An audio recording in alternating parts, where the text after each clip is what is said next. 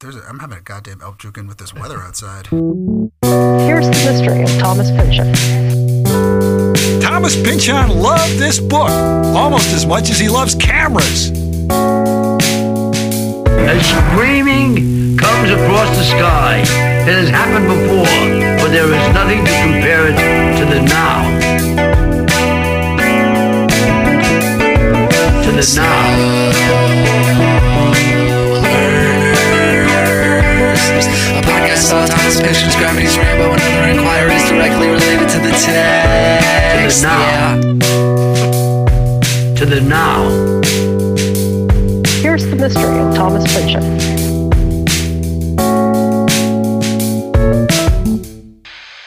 Slow Learners, Episode 7.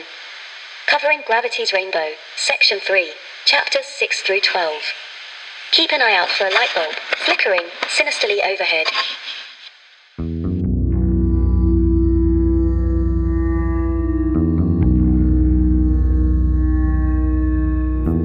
we pick up again in the zone with who else but Tyrone Slothrop. Wakes up in a basement somewhere in Berlin. He flashes back to a conversation with Einstein and realizes that he and the Herero are both searching for clues about the 00000. And indeed, the Herero are looking for any sort of loose scraps and detritus from the rocket. I also think, and I could be wrong, but let's say that I'm right. This is the first confirmation that the 00000 rocket has already been fired, but the firing itself won't figure into the novel until a little later.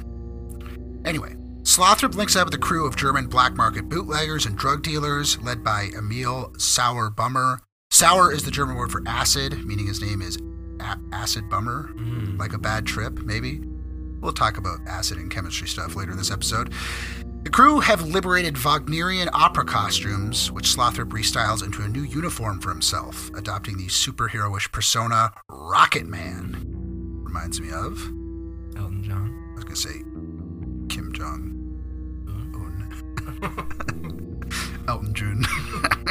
Elton Kim Jong Un. Little Rocket Man. The American naval seaman Pig Bodine, another holdover from Pynchon's first novel V, pops up, and he'll pop up a few more times in the book. Bummer, Bodine, and Slothrop hatch this scheme to liberate a cache. Because I said scheme? yeah. Okay. Scheme. I, I think you should stick to your guns on it. I say scheme.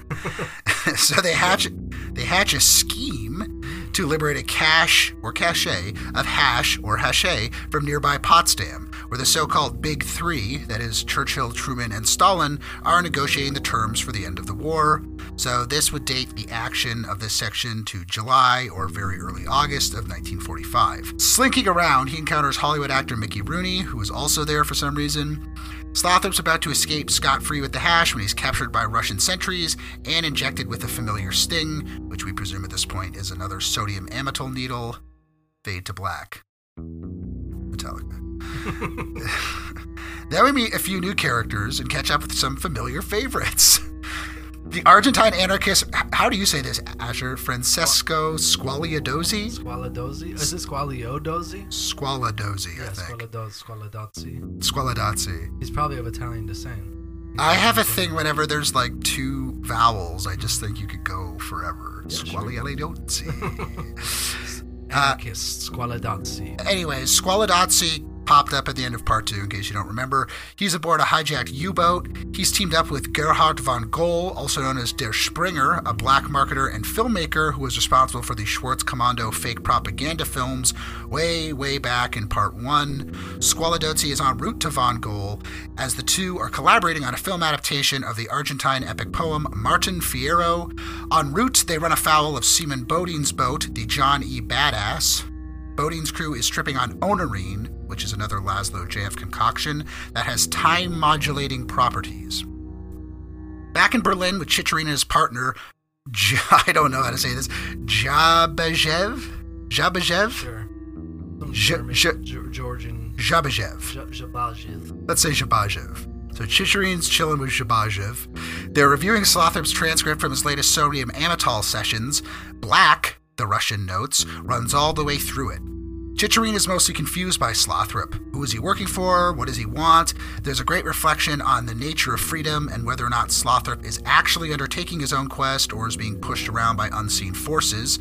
This is a recurring theme of the book. Also, to get just a bit annoying and meta for one second, obviously, as a character in a book, none of Slothrop's moves and motivations are truly free, at least not yet. So annoying. Is that annoying? I wonder because our books like that, like Kilgore Trout and Kurt Vonnegut, where he like uh-huh. knows that he's in a book, Yeah. I mean, he never defies can't. Vonnegut. Yeah. But Slothrop, eh, let's see what happens to him. he might just surprise a few of you in the audience. So Slothrop comes to, and then he fades out again. He's dreaming of these Rockwellian winters in Massachusetts when he was growing up. Then he wakes up for good, and he wanders onto a film set where he meets the fading German movie star Margareta Greta Erdmann, who, we are told a little earlier, he was fated to meet. She's searching for her missing daughter, Bianca, on the set of her film Alpdrucken, which is a Gerhard von Gall What's joint. that translate to? Does that mean anything? An Alpdrucken is like a nightmare. Oh, Uh, you're a smart guy, John. let me double check that. Alpdruk Mhm. is a nightmare. Mhm. Alpdrucken, I guess, would be nightmares, plural. It comes from the term pr- Alp, meaning elf, and Druk, which means like pressure, because Germans used to think, like, you know, when you have night terrors and people say that there's like a creature sitting on you, or in English it's called a nightmare because people would think that a horse was sitting on them. Uh, Alpdruk is, comes from the fact that people thought that there would be there's an elf sitting on their chest. On the set of Alpdrucken, Slothrop and Erdmann reenact an S&M scene from the film itself, another case of fantasy and reality blurring, as in von Gall's Schwarzkommando serials. Now, Chapter 11 is a long and heartbreakingly moving story about the German rocket engineer Franz Pokler, who was introduced earlier, and his own relationship with an estranged daughter. Working for Weissman, aka Blicero, at the Peenemünde rocket manufacturing base, Pokler is occasionally furloughed to a theme park called Zwolfkinder, which is entirely operated by children. In this halfway feral Never Never Land, Pokler engages in routinized romantic and sexual trysts with a girl who is either his daughter or a convincing double. This is all arranged by Blicero, he presumes, paranoidly. Who is Weissman? Just a reminder, Yes. in case you forgot. We learn how Blicero has been able to exploit both Pokler's own scientific curiosity in the rocket and his own deep emotional wounds. Suffice to say that Blicero is not a very nice guy.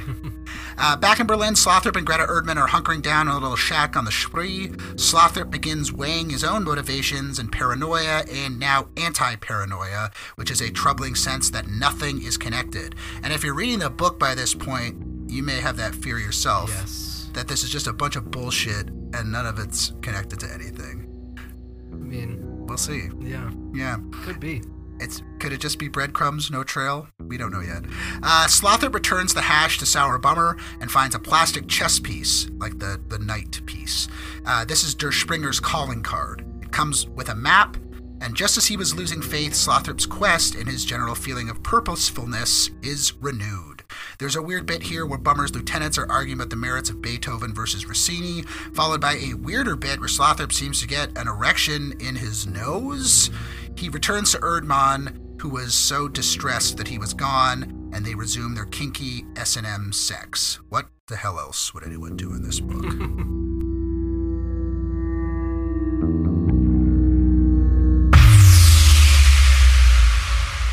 Um, yeah, let's get into it. So, John, there's that part where Slothrop dons a Wagnerian opera costume and be, sort of becomes Rocket Man, and we'll find out that people start referring to him as Rocket Man who weren't even present for that sort of conversation that Slothrop has with Sour and the two girls who are smoking weed. I'm wondering if you think that him donning this opera garb has any sort of symbolic meaning is he shifting is he changing is he losing him his former self or I, I think that that is definitely being set up, and I think that we've seen Slothrop adopt costumes and different identities already. I mean, he does the thing where he goes to Switzerland in the zoot suit Right. uh, and becomes Ian Scuffling, the British war reporter. that's right Yeah, and here he becomes like Rocket Man, who's kind of framed as being this comic book superhero Raketemensch, I believe is his German name. And uh, as you say, like Volk, it's kind of Volkish in the sense that around Berlin they start seeing graffiti about Rocket Man as if he's kind of this popular character. Well, it's, it's Pynchon even says like the newest. Well, I forget if it's Pynchon or a character, but they say the newest zone celebrity. Yeah, as ex- if there have been previous zone celebrities. Yes. It's been like three weeks or something. But I, I think that like he's doing this thing where Slothrop's identity feels very malleable, and this will tie into something we'll get in a bit, which is like the nature of Slothrop's freedom, uh, and if it really exists. And I'm kind of like playing the cards close to the vest because you know Slothrop kind of becoming unstable as a person and as a character. Uh, figures way more into the book a bit later, but certainly should be like the reader should be cued into all these things where like he's almost literally adopting new identities. And there's one coming up in this section that is like very creepy. Um, so yeah, I do think that there, he's trying to do this thing. Like there's also like the Plastic Man stuff in part two, uh, where yeah, we we talk so much about Slothrop being a bit of a cipher, but it's this idea that he like so easily can cop these other identities. Yeah. Um, this is just a very quick aside. Pig Seaman Bodine. Yeah, I was sort of. I feel like his backstory is very vague to me, and I don't really understand. So, he- who like is he intelligence? Is he military? I mean, he's driving a U-boat yeah. at no, some point, but he- he also says it's Sour's contact. he he's a he is like a naval seaman. Uh, he's a character in uh, V as well, and the Bodine family I think shows up in Mason and Dixon. Yeah. Just like And I believe some short stories or one short story at least. yeah, just like how the the Cherry Cokes, like Roland and Ronald Cherry Coke, reappear. Uh, so yeah, he is like um, a archetypal Pynchonian character, not only because he's called Pig, and Pynchon like has a thing where he loves pigs, as we learned a bit with the William Slothrop thing, or of course the uh, famous rumored. Is it a rumored? Wasn't there a photo of Pynchon captured where he's wearing a Porky the Pig hat, uh, or that picture we talked? I talked about this in the Alex Ross Perry episode, but where he's like holding a pig pinata. Mm. Uh, but Bodine is just kind of this like gregarious slob who, for lack of a better word, is a good guy in the mm-hmm. Pynchon universe. Like he's a hustler and a scammer, and he mm-hmm. works all angles, but he's not especially villainous, even if he kind of like lives outside the law. And is it him who gives Slothrop the mission to go to Potsdam? Yeah, that he hatches it together with Sour Bummer, who's a mm. similar character, Emil Zawabuma, um, because they've buried this hash there. I think Bodine buried it there, uh, and they have to go recover it. But of course, the thing that's happening there at the time is literally the Potsdam Conference. Yep. It's a pot conference. Oh, I hadn't even thought about that. You hadn't? Really? no, not really. Pot, Potsdam pot mission. Wow, I should always look for puns because I feel like they are meaningful. This is like one of the only authors that I mean, it's. I think it's meaningful in the sense that I could literally see Pynchon being like Potsdam pot. Yeah. I have an idea. Yeah. Is are there other like high masters of of arts and letters who aren't above puns? I'm sure there are, but yeah, they don't come to mind. I don't know. Maybe like Nabokov has some pun. I think his character names are, punny. pu- yeah, f- silly and punny at least. I don't know why I think I think when you're a hack like me, it's like puns are worse than dirt. But it's like anything. It's like how all the Monty Python guys have to go to like Oxford. It's like once you prove that you're really smart, it gives you license to Yeah. be stupid as fuck. silly. Yeah. bit silly. All right, so we led right into the Potsdam Conference. I think this is interesting in multiple ways. One being sort of springing off a previous conversation we had, which is that, you know, a lot of the events of this book take place on the fringes of history, and you wouldn't know that it's on the same day as the Battle of the Bulge or this or that. And Right. yet, here Pynchon gives us an explicit plot entanglement with the Potsdam Conference, which, for those who don't know, was the pe- essentially the peace talks between the three victory victorious powers, Right. Russia, England, and the United States. So, do you have any thoughts on why Potsdam is included, or Well, like you say, I think that there's this kind of like way to maybe productively think of Gravity's Rainbow and Pynchon in general, where it's almost these, like the word alternate history conjures such boring ideas where it's like, what if the South won the Civil War? Mm-hmm. You know what I mean? Um, who's that author Henry Turtledove who has like Yeah, a billion yeah. books about that. Mm-hmm. So it's not like an alternate history or like a uchrony in that sense, but he's giving this sort of like alternate map of real history. I mean, it's a fictionalized map, of course, but I think that the idea here it encapsulates a lot of what's going on in the book in a way that's really easy to understand and really electric, which is that okay, you have like three of the most powerful men on planet Earth in one room carving up the future of the free world, mm-hmm. but then just outside of that, you have this idiot with a opera helmet with the wings snapped off, wearing a cape, pretending to be a superhero, who's like on his hands and knees digging up a pile of hash, and who is himself a historical actor enmeshed in world events in a way that, like, you know, it's stupid to say that we don't understand it because it's not real, but surely you understand the point, right? Which is that there is this kind of history, this kind of like subaltern history that exists just outside of the official narrative. And in this case, it is like literally happening just outside of the official narrative. Very good. Something I think we should note from this section, not necessarily discuss, is that we're told that Slothrop begins to think of himself as invisible. Yes. Um, that's just something maybe the listener should keep in mind. Yes, and almost like literally, uh, again, to tie into that sort of shifting identity stuff with Slothrop. Yep. It's so hard to not spoil what happens with old Slothrop, but I figure I if we, we have already. have we I feel like we've mentioned that he maybe goes. is this book spoilable though? Um, I feel like anything you could say about it will only end up helping people at the end. I think it's. It, it, I think framing it as a spoiler would be dishonest because it's not like when you get to certain things and they happen, you're like, oh my god, everything has been leading to this this like perfect little lattice work of events and causal things. It's not like a plot book like that. yes. Things that happen are sort of chaotic. So I don't think it would be a spoiler in the sense that it would ruin the reading experience of someone that they would know something is coming. But I do think it's probably best to not say well, y- things. yeah. Okay. Um, and if we do say them, you're going to end up forgetting them anyways because there's Yeah. so much shit happening know. uh, that Who I the wouldn't. hell is Sour Bummer? Yeah.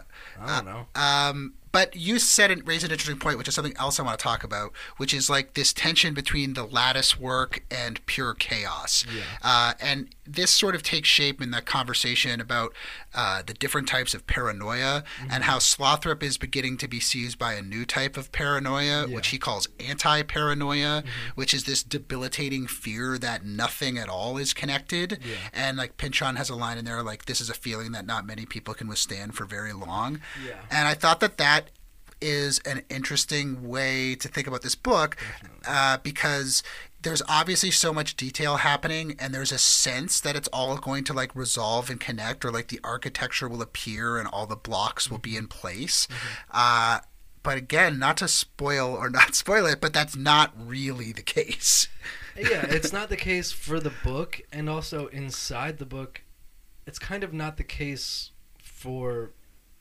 the like. I think that's what these characters are struggling with as well, and sort of what the aboutness of the book is about. It's it's demystifying paranoia and sort of pulling back the curtain to reveal that all these actors and agencies and people who were afraid have this master plan and have total control over us, total control over world events. No, I think Pynchon's mission is actually to say these are all sort of bumbling idiots with crazy ideas about right causality and metaphysics and ghosts, and they're all lost. Well, and also that like a little bit of paranoia is a healthy thing. Mm-hmm. It reminds me of like to tie it back to this the interview we did with Hamilton Morris. It's like in drug toxicology, the new popular word for drug is pharmacon, which is annoying. People always try to find crazy. new words to describe Sounds things. like a COVID strain. Yeah, so like a pharmacon is a word that means both uh, like a provision, a medicine, and a toxin. So the idea is that like nothing is no compound is inherently bad, but it's the dose and the way it's used and the context in which it's used is bad. So pharmacon is seen as being a more neutral word than drug, mm. even though of course drug is a totally neutral word that has become non-neutral through its negative usage over the past century and a half. Anyways, I feel like it's like that with paranoia. Like especially these days in our world when we're recording this mm-hmm. when notions of conspiracy and stuff have become entirely run into the dirt to the mm. sense that like I have con- conspiratorial thoughts about things, but it's almost embarrassing to have them because the people who have them most publicly these days are total fucking morons, Yeah. and have totally discredited the idea of being conspiratorial or Hey, man. paranoid. You know. But anyway, so I I think when Pynchon says that like anti paranoia is a, something that people can't bear for very long, that resonates with me. Like there's a kind of like despair and nihilism where it's like, oh, nothing is connected at all, and everything is just contingent and randomized and chaotic. I mean, that's how I feel about the. I, it, I connects with me because it's like that moment. Not to drop an Oppenheimer reference, although it's not to drop a Bhagavad Gita reference, but that moment when Bhagavad Gita, Mr. Bhagavad Gita. Bhagavad Gita, not Constantinople. um, when the protagonist of the Bhagavad Gita sees the deity for in his true form. Yes, many faced, this- many mouthed, many armed. Yeah, it's this complete chaotic, jumbled thing, and that's that's real reality, and the average human can't deal with looking at that. Yes. Also, this is an aside, but we're recording this shortly after Oppenheimer and Barbie came out, mm-hmm. and to me, that's like a, a, a Pynchonian double bill. The splitting of the atom and the atom bomb was this like revolution in physics. The creation of like plastics and the aestheticization of plastics and synthesis, which is something we talked about about I.G. Farben an episode or two back.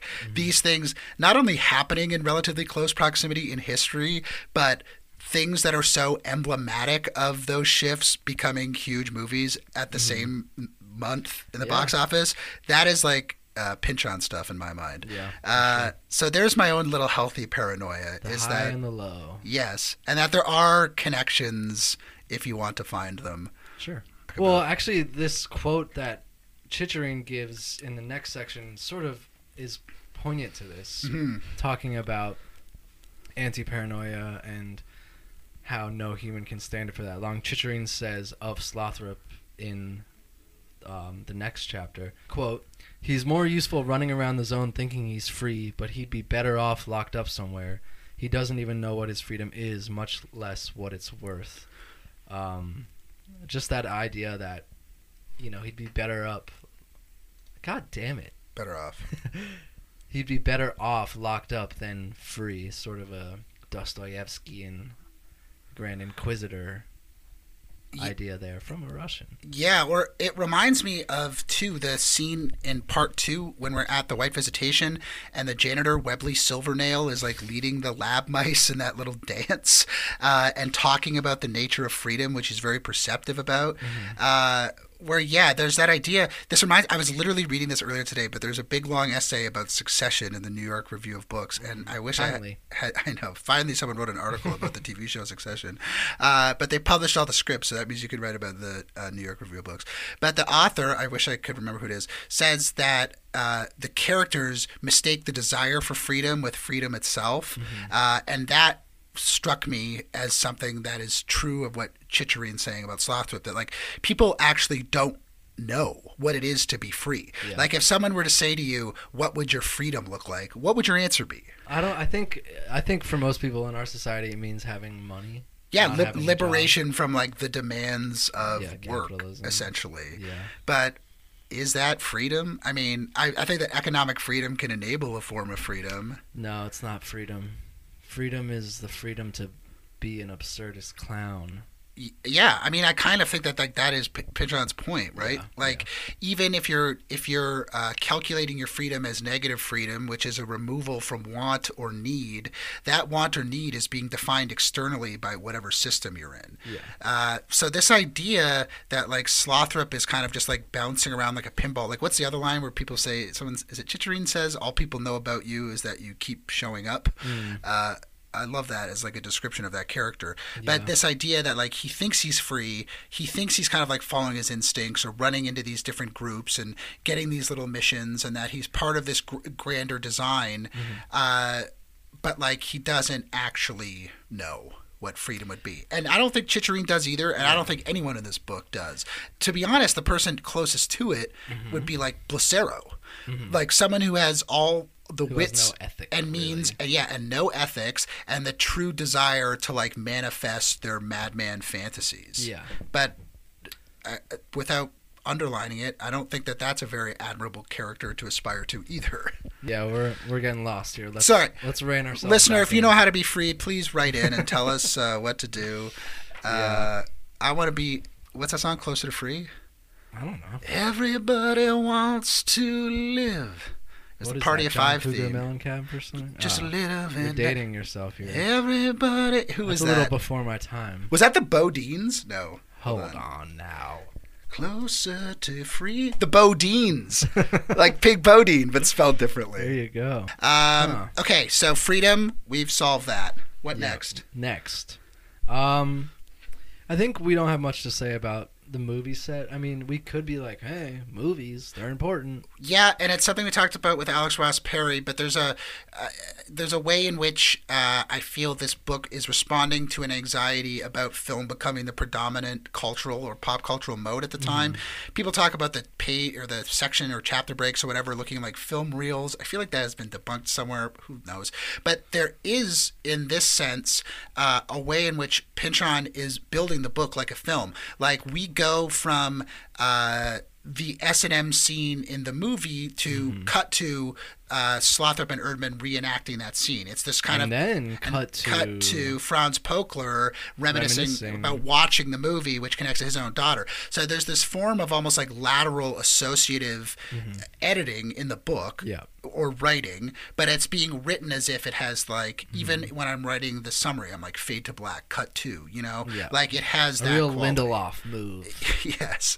Uh, so yeah, I do think it has that quality, and obviously, like film and cinema Uh, as a concern plays into this book. I mean, when we get to the climax, we'll kind of get more of that. Yeah, and it also seems like Gerhard von Gall actually thinks that if he helps Squaladozzi make Martin Fierro, then the Argentine anarchists could take control of Argentina. Yeah, I mean, he has reason to think that because he made the Schwarzkommando films, and now the Schwarzkommando are real. Right. So, like, the way in which the reality of the film strip and the reality of the reality of this book are blurred is a consistent thing. And I mean, I also think that like Pynchon's just like a film nut, and he Sure. loves kind of like peppering references in. Yeah.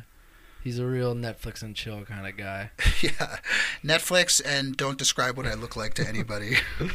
Anyway, I, I mentioned Franz Pokler. I think we should zoom out and slow down just a bit because this section is perhaps the most straightforward and cogent section we've gotten. I mean, Pynchon a lot in this book does backstory moves, but they're Yeah. usually in this fleeting POV shift way. We'll flash into someone's backstory. This is 30 to 40 pages dedicated in a linear fashion to explaining the backstory of Franz Pokler, who we've only ever seen really in connection with his wife. Um, I mean, we go into his consciousness a couple times before this, but Leni is more important earlier in this book. Now we go to Franz, and Franz suddenly seems like the center of the novel, at least to me, briefly. Um, and we trace his arc um, at Peenemünde and then Nordhausen in the building of the rockets. Uh, do you want to just give us a quick? Well, maybe we should just say what's going on here um, in a plot way, which is that Weissman uh, is exploiting Pokler, who is working on the rocket project at Peenemünde. and he's exploiting him by holding his daughter hostage. For what reason? To make him work better? I don't understand. Like- yeah, I, th- I think it's like to control him and to make sure that he has true believers working for him. Uh, so he sends him on these kind of holidays at Zwolfkinder. You have a good little etymology thing or something. Yeah, where like I see Zwolfkinder. I mean, there's like the thing where it would mean twelve children, so it could be like the twelve sons of Jacob, but also like Zwolf relating to like feral wolf children, Right. basically. Well, there's also an explicit mention that they that the theme park is ruled by a council of twelve children. Yes, exactly. And uh, it's like everything is like they have a child mayor. They have uh, it's like a whole society where childlike innocence is maintained on a permanent basis.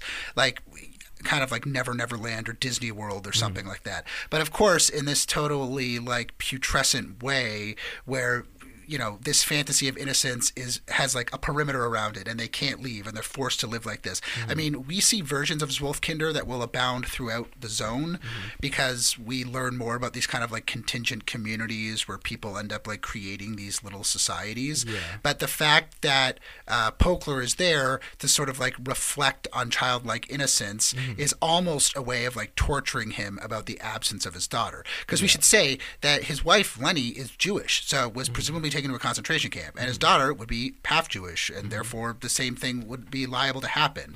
So this idea that not only is she not in a concentration camp, but she comes there and stays with him, and they do this kind of like daddy-daughter sex thing. Although again, John thinks it was a fantasy. I think maybe. I don't think it's a fantasy. I think that the the the woman is like a doppelganger, or Right, like well- looks looks enough like their Woman. woman. Well, she ages into a woman Yeah, yeah. because he goes every year for like a number of years. Um, Pokler is paranoid that Weissman is playing tricks on him by substituting a doppelganger of his daughter in for these prearranged summer visits to a child-run yes, theme park. theme park. Uh, and yeah, I mean, and I'm not just saying that because I'm squeamish, and it's like there There's would, a moment, sorry, when Pokler has sex or maybe fantasizes about having sex with his daughter. 14 year oldish 12 to 14 year oldish daughter Yeah. um, and which we do not condone. no and you know there's also a, a, a layer of remove which is that the reader thinks that possibly Pokler is being too paranoid and hallucinating the idea that this is a doppelganger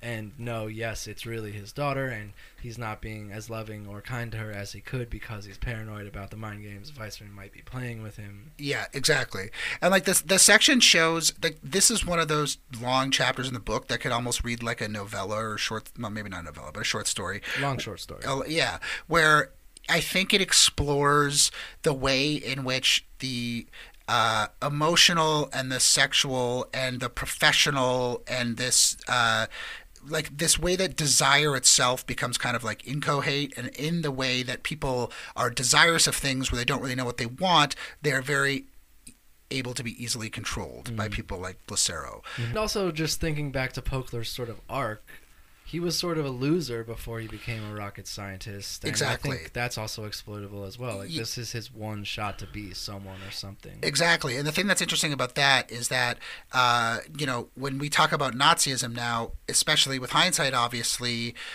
we only think of like the disgusting exploitative aspects of it.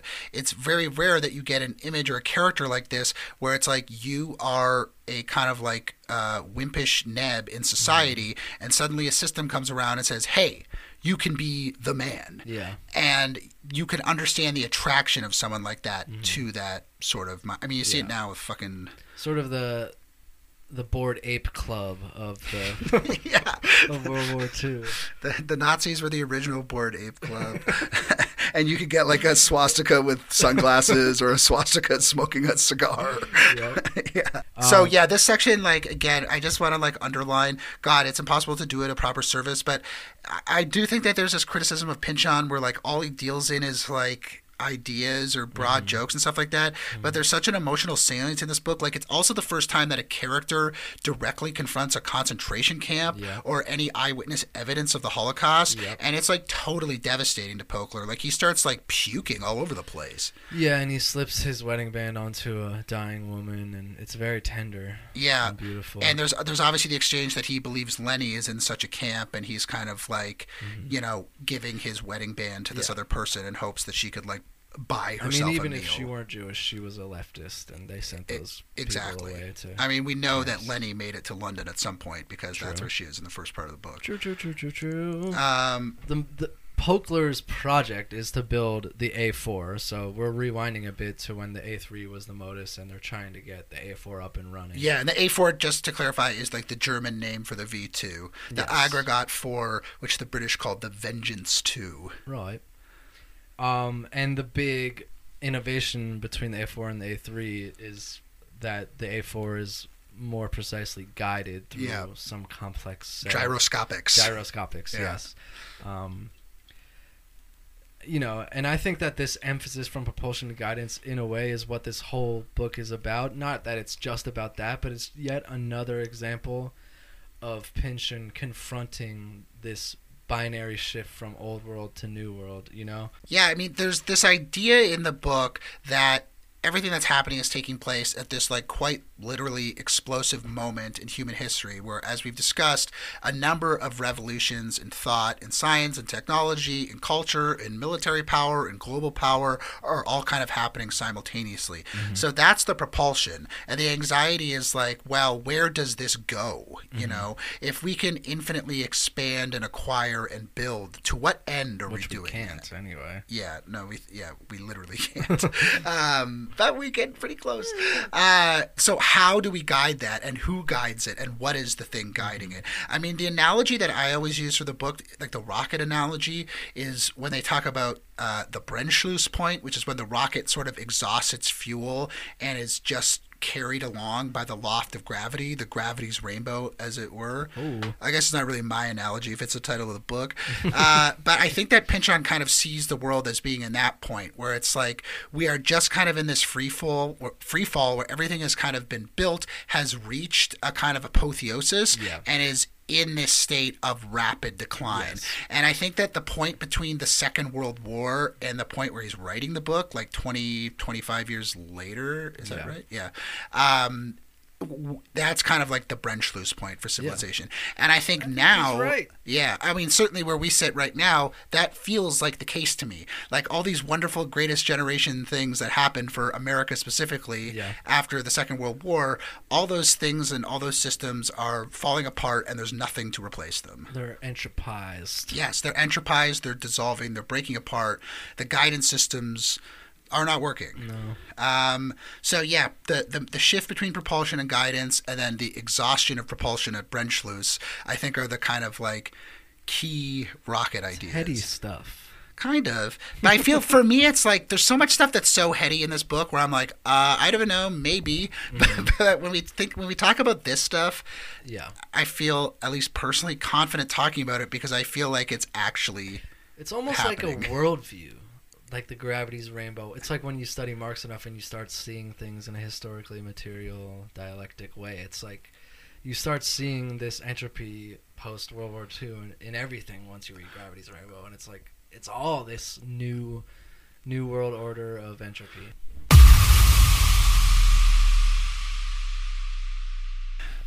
So a big thing that comes up in this book is drugs. There's references to LSD. There's Osbie Feel drying out mushrooms. In this section of the book, there's Oneirine, the drug that uh, Distorts time. distorts time. Yeah. So we wanted to talk a bit about drugs from a psychopharmacological perspective. We talked about it from a cultural and military perspective with Stephen Kinzer, but we want to talk about drug chemistry and especially how drug chemistry was changing at the point that Gravity's Rainbow takes place and the point during which it was written. So our guest this week is Hamilton Morris. Hamilton is a very talented chemist and journalist who you might know from Hamilton's Pharmacopoeia or Pharmacopoeia Hey, on Vice, uh, and also the Hamilton Morris podcast. So here's Hamilton. Okay, so we were just kind of talking about it uh, off mic a bit, but um, I had the notion to ask you to do this, not only because you know a lot about drugs and chemistry, uh, but because you told me once that your Wi-Fi password was Oneirine, uh, which is a big tell. Uh, which network you- name, network name, network Right. name. Okay. Um, so you know you're in Hamilton's neighborhood if you see that network. now I have to change it. It still, it, it still is Oneirine theophosphate. what was your experience on first reading Gravity's Rainbow? Complete and total awe. I mean, it's it is an awesome book in the strictest sense of the word. I think it is a human achievement on par with the pyramids. It's like such an insane thing that you know you, you hear these conspiracy theories about how Pynchon was many people working together. It was like a collective that called themselves Thomas Pynchon, and you can kind of understand why somebody might think that because how could one person possibly contain all of the different types of expertise required to write a book like this? Can I say I think Gravity's Rainbow is more impressive than the pyramids? Uh, someone would have thought someone would have thought of that eventually to make big buildings shaped like a triangle but i think that like works like this the thing that makes them stick with me uh is there's no real tradition or lineage or particular sort of pattern of thought or literature that they emerge out of.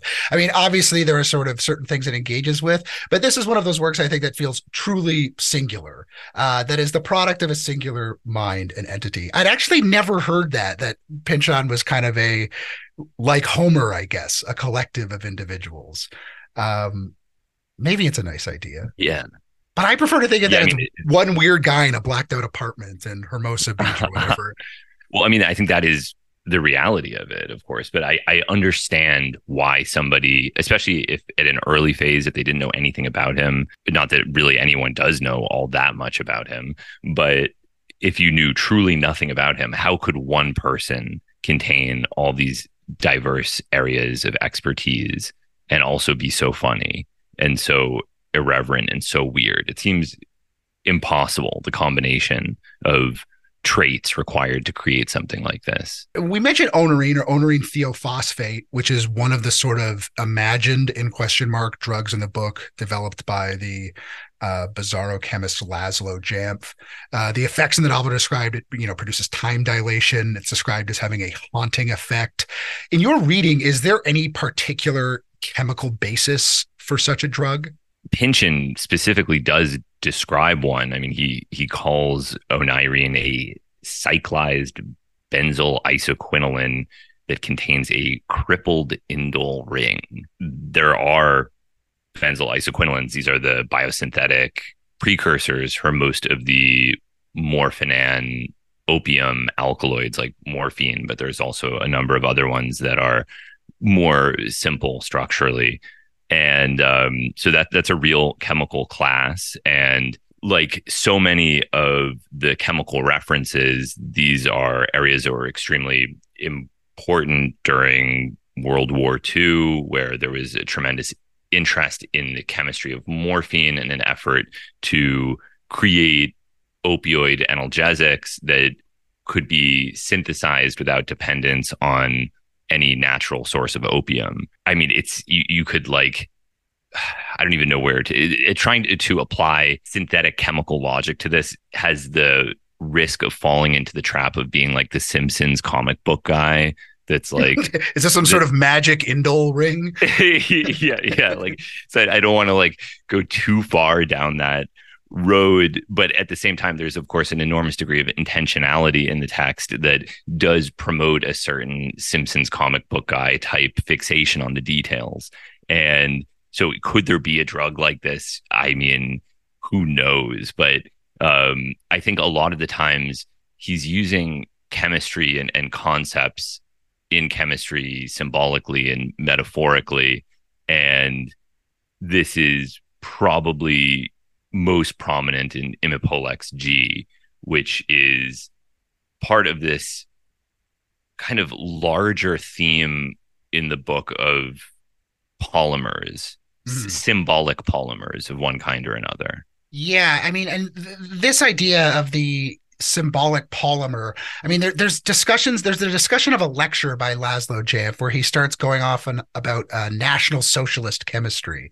Uh, he talks about the sort of uh, carbon bonds of the natural world being weak and pathetic, and wanting to move into a synthetic future. I wonder if you can kind of put that in context for me historically. Yeah. Well, okay. So that's that's the other kind of aspect of organic chemistry that Pynchon plays with a lot in this book are the the dichotomy of the modern and the ancient that is present in all organic synthesis where you have these new polymers and drugs that are being created from the decayed bones of an ancient world that have been pumped out of the earth. And this is maybe most famous in the Perkin's synthesis of mauvine from coal tar. But coal tar was and continues to be an immensely important industrial starting material for organic synthesis. So you're you're taking this this black goo from the core of the earth and transforming it into a spectacular modern world of rockets and polymers and new types of drugs. And he, at some points, explicitly contrasts that with a, a sort of, again, using this chemical symbolism. There's one part where he's talking about hatred of covalent bonds over ionic bonds and Right. covalence as a symbol of sharing and ionic interactions as a sort of symbol of conquest and capture and division and um, seeing the covalent bond as as bad Yeah, as he, call, a- he calls it pathetic or or uh, yeah, weak essentially. I think. but the and you can you can't make a really like a firm division here but i think what he was maybe getting at is that these covalent bonds are very much characteristic of organic synthesis whereas you see these ionic interactions more in salts and what could be considered um, sort of like pre-industrial chemistry that would involve you know like metallurgy or things like that where many of these these uh, bonds are ionic in character as opposed to covalent Yeah, and I mean, of course, another one to talk about the move from the organic to the synthetic that comes up. Um, I believe Pynchon refers to it as Dr. Hofmann's terrific discovery or something like that.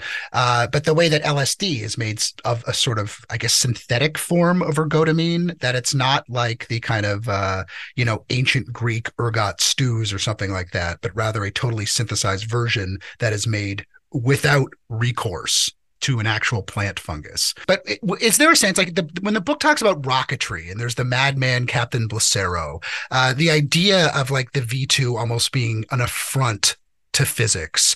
Um, was there a sense in the world of chemistry at the time that synthesis constituted a same kind of affront, that it was a bucking of the natural law? And was there a kind of moralizing or hand wringing element to that bucking? Well, there certainly is now.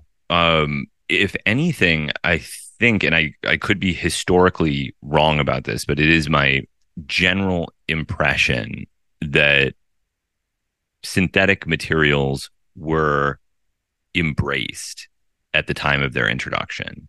And, you know, my um my grandmother was from Wisconsin and my mother's from Wisconsin and she lived in a small town and there were uh, consignment shops that I would go to as a child and I'd go through, you know, weird things that dairy farmers had left at the consignment shop and I would go through these 1950s ads and it always struck me that something being made of plastic was a selling point. Mhm. Now that would be something that would be indicative of low quality, but at that time it was like check out this new bread box and it's made of plastic.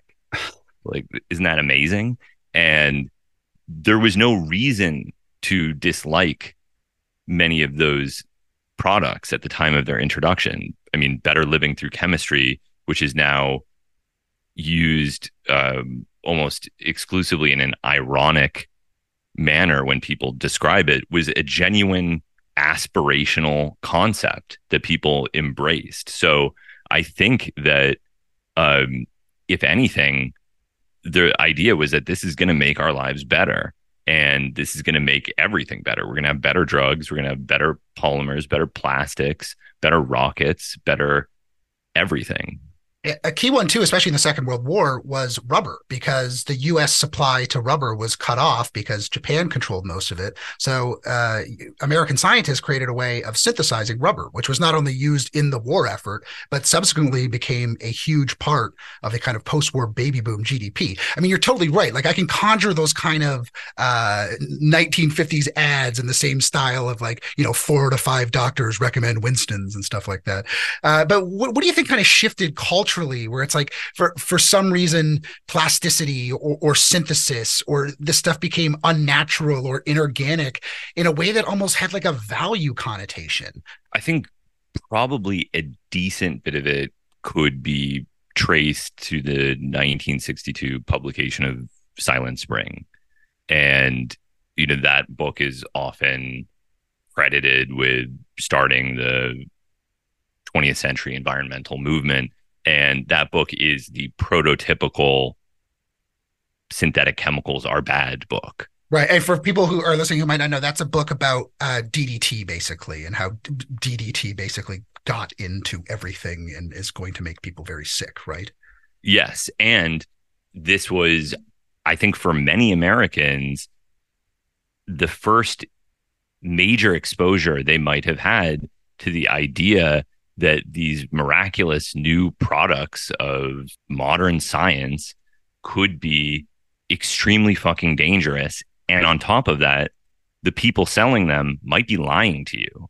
They Right. might be covering up the true nature of these products due to profit incentives. And it's important to recognize that the fact that globally we were seduced by the power of these chemicals is totally unsurprising because they worked really well, especially at the beginning before there was any DDT resistance. I mean, these were miracle chemicals. Now, I wanted to ask because you've talked before about the idea of, of chemophobia, about this kind of like aversion to chemicals that people have. Do you think that Pynchon in the book uh, i- is almost guilty of committing to a, a kind of soft form of chemophobia? Again, the people who are obsessed with synthesis and all this in the book are generally speaking the bad guys. Yeah, I mean, he he certainly doesn't seem to always object to the fruits of chemistry. I mean, there's a, a lot of very positive description of synthetic drugs distributed throughout the book. So I don't think that it's a, a chemophobic text, but I think that it is um, a sort of a carefully considered dramatization of the seduction of chemistry and how it changed the world. Right. Um, now you pointed me to uh, a review of PIHKAL, which was authored pseudonymously, I assume, by someone named Tyrone Slothrop, and it's kind of full of all these references to Gravity's Rainbow. I have it in front of me right here, actually. Um, but I'm going to link to it in the show notes. But I wanted to ask you, uh, can you just kind of give uh, myself and uh, the presumed listener who might be tuning in uh, an overview of what PIHKAL is, uh, and do you have any sort of, I guess, speculation on on why Pynchon and Gravity's Rainbow have endeared themselves to the Psychonaut community in this way? Yes, yeah. Um, you know, when I first read the the Tyrone Slothrop review of PIHKAL, and this is the pseudonym chosen by a by a scientist friend of Shulgin's who I know, but I don't think he wants to be identified at the moment. And I was kind of amazed because I thought, who would have been equally obsessed with these two books that have been for me a subject of endless obsession? But it kind of makes sense because Shulgin is actually sort of ha- has some of these same characteristics in this poetic analysis of the power of chemistry. And, you know, there's one section I'm trying to remember. Hold on, just real quick to, to interject for a second. So Shulgin is Alexander Shulgin, who wrote this book, PIHKAL, with his wife Anne, and it's essentially uh, a mix of of memoir of their exploits with a range of uh, psychedelic compounds, as well as, for lack of a better word, uh, a, a recipe guide or a cookbook on how to synthesize those compounds. Is that a fair précis for uh, for PIHKAL? Absolutely, yes. And what's really unusual about the book is Shulgin wasn't like most scientists where he had a sort of defined mission in mind. I'm going to discover a new antibiotic to treat E. coli infections or something like that. He was almost purely exploratory in his research. And so everything that he synthesized seemed to contain some kind of metaphorical lesson about psychopharmacology, scientific method, and the possibilities of chemistry. And so he would sometimes poetically analyze these things that he had discovered synthetically. And there's one passage, I wish I could remember exactly. I could maybe take a minute and look it up, but basically the passage he's he's saying, you know, if you um, have a, a phenethylamine and you lengthen the alpha carbon with a methyl group, then you get an amphetamine and it becomes stronger. But what if it were two carbons? Then would it become stronger again, or three carbons and then stronger again? And could you continue this pattern into infinity, or could you create a drug so potent that merely drawing the diagram makes you high?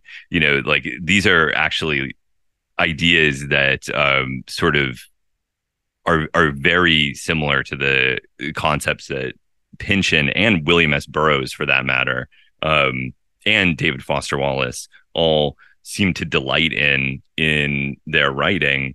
And um, what was really interesting about Shulgin is that for him it wasn't some kind of postmodern maximalist literary experiment. This was a genuine inquiry that he was making, and he really was discovering extraordinary things somewhat routinely in his research, finding that there were compounds that distorted the way touch is perceived or sound is perceived or the way that we process memories or perceive time. And especially during that period um, it seemed like the possibilities were limitless. One of the other kind of bigger themes of the book is this idea of corporate capture, the, you know, reification in a pure sense of the word, the idea that any sort of uh, liberated individual idea will eventually get kind of swallowed up and redeployed within corporatism or capital markets. Uh, and this now has become a critique in psychedelia, right? I mean, uh, you you have a whole group of people who rage against this idea of psychedelic capitalism. I'm just kind of wondering how seriously you take these critiques, and you know, if it is true in a meaningful way that something as special and variegated as a psychedelic experience could ever be kind of fully corporatized and rubber stamped and drained of its mystery. I don't think so. And I don't even, you know, I find these debates just so absurd that it's hard for me to even seriously engage with them because like you know i think about all the experiences that i've had with drugs that are novel or pharmaceutical or natural or whatever and how little of a difference that makes to me. You know, like when I was in high school drinking a bottle of Robitussin, there was maybe a little bit of added absurdity that this was something that came from a Walgreens that was capable of inducing this dramatically altered state of consciousness. And that had a kind of ironic resonance that made the whole thing feel even more surreal. But I wasn't thinking about it like, um, you know, that it was like some kind of conspiracy or that it somehow reduced the sacredness of the dextromethorphan. Gravity's Rainbow is also, as far as I know, one of the first texts, if not the first text, to reference recreational use of dextromethorphan. By the way. Oh, really? Um, yeah, but um, yeah, you know, I actually I even wrote a sort of facetious article years ago talking about Robitussin conspiracy theories um, that was like making fun of that idea that this was all uh, some kind of a plot by the manufacturers of Robitussin. But of course, it's not. And you know, if people want to have a insurance reimbursable treatment for depression that's psilocybin and it's really expensive but it helps some people it's that's fine with me and it's not going to eliminate psilocybin so i find this whole debate to be kind of absurd, but the intersection of industrialization and, and chemistry and society is important. And this is, again, something that is brought up in Gravity's Rainbow, you know, these ideas of um, industrialization creating solutions to problems that are the product of industrialization so we invent drugs to treat the pain that we experience as a result of a world designed to make drugs. It's uh it's all part of these endless cycles that implicate industry and capitalism and modernity of all kinds and it, it's like hard to even begin to make sense of it other than to acknowledge that it exists Right. A question I always get from people, because as I mentioned, I wrote this Gravity's Rainbow guide. So now I'll get like random emails from people who presume me to be some kind of expert. And I'll, I get a couple questions a month that are always like, A, do you think Pynchon did LSD? To which my answer is always like, well, I presume yes, just because everyone in the era did. But B, do you think there's a, I want your view on this. Is there a meaningful way in which Gravity's Rainbow specifically is trying to replicate something like a psychedelic experience uh, through its composition and through the reading of it? I imagine yes. I don't know that that was his specific intention. In some sense, I don't think it's exactly the best book for that, if only because of its extraordinary length. Like I think Naked Lunch is a better book that almost functions as a mind altering drug because it's has a similar effect at least on my consciousness but it um, doesn't require several weeks of continuous study in order to get even a skeletal understanding of what's going on um, but yeah i mean this is one of the the amazing powers of the writing is that it induces a sort of altered state. Yeah, I think there's a way in which even like following this line. I mean, not that I care that anyone does LSD or writes on it or is trying to replicate it or anything like that, but it, there's something about it where it almost like cheapens it, where it's like this guy was whacked out on drugs and this is the Oh, effect yeah. of it. You know what I mean? It's like it's so unfair to the achievement of it. I think I don't know. I think because I love the book, I want to believe that it is uh, a work of a crystalline, shimmering, undiluted consciousness, and not just like a guy who's totally wrecked at a typewriter, right? I mean, whatever the case, I'm impressed by it. There's plenty of it's not as if taking LSD will allow a normal person to write Gravity's Rainbow. So it almost seems like a, a moot point. I would assume that Pynchon had used a wide variety of drugs. It would be hard to have such a comprehensive, especially for that time. I mean, a lot of these things that he's describing, like I said, as far as I know, this is the first reference to robo tripping.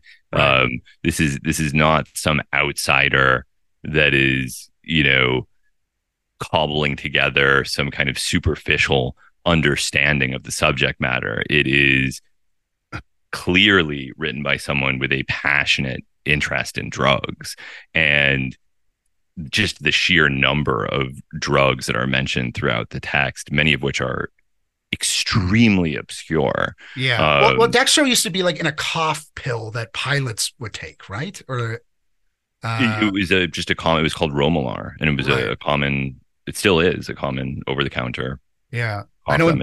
I know in Bleeding Edge, someone wears a purple drank T-shirt, so I guess he never uh, gave up. It's interested in that. Okay, Hamilton, thanks for coming on. Uh, where can people find you if they want to read your stuff or listen to your podcast? I guess. Yeah. Um, you can listen to my podcast at www.patreon.com slash Hamilton Morris. And you can also listen to some of my podcasts on YouTube and Spotify. It's called the Hamilton Morris Podcast. And you can watch episodes of my TV show on my Vimeo account, or people put them on YouTube all the time, or I, you could pay for them, although I'd recommend not paying for them because they uh, none of the money goes to me. So With Vice's bankruptcy, you'd think uh, they want to get a few nickels in the coffer there for playing those episodes, but I don't know if it'll save them at this point. Well, who Uh, even? Yeah. Yeah. I don't want to be too mean to old Vice. Um,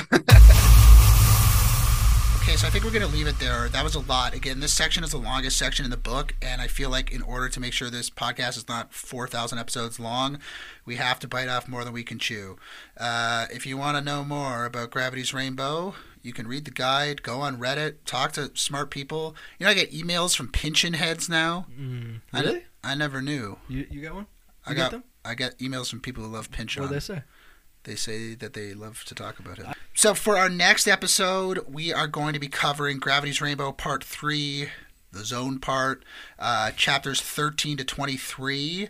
Uh, so thanks for listening. Thanks to Hamilton Morris for coming on. Check out Hamilton's podcast and all his work uh, on chemistry and drugs. And until next time, Auf Wiedersehen. Auf Wiedersehen und Tschüss. I've done drugs that would blow your mind tonight. Real fine tonight. Blow your mind tonight. Out of my mind tonight. Tonight. Going out of my mind. Tonight. Slow Learners is written and produced by Asher Dark and John Semley in Philadelphia, Pennsylvania. Original music by Asher Dark and Scotty Leach. Technical support by Raina Doris. Read John's Gravity's Rainbow Guide at www.gravitiesrainbowguide.com. And remember, we love you. Would you like to come along? I'd like to come along. I've got drugs. Where you going, man? I've got drugs. Can I come wherever it I've is, got man? drugs. I'll do your dopes. I'll be a dope man.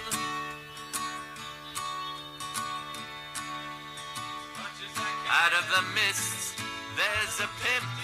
Out of the mist, there's a hooker. Out of the mist, there's a priest. Out of the mist.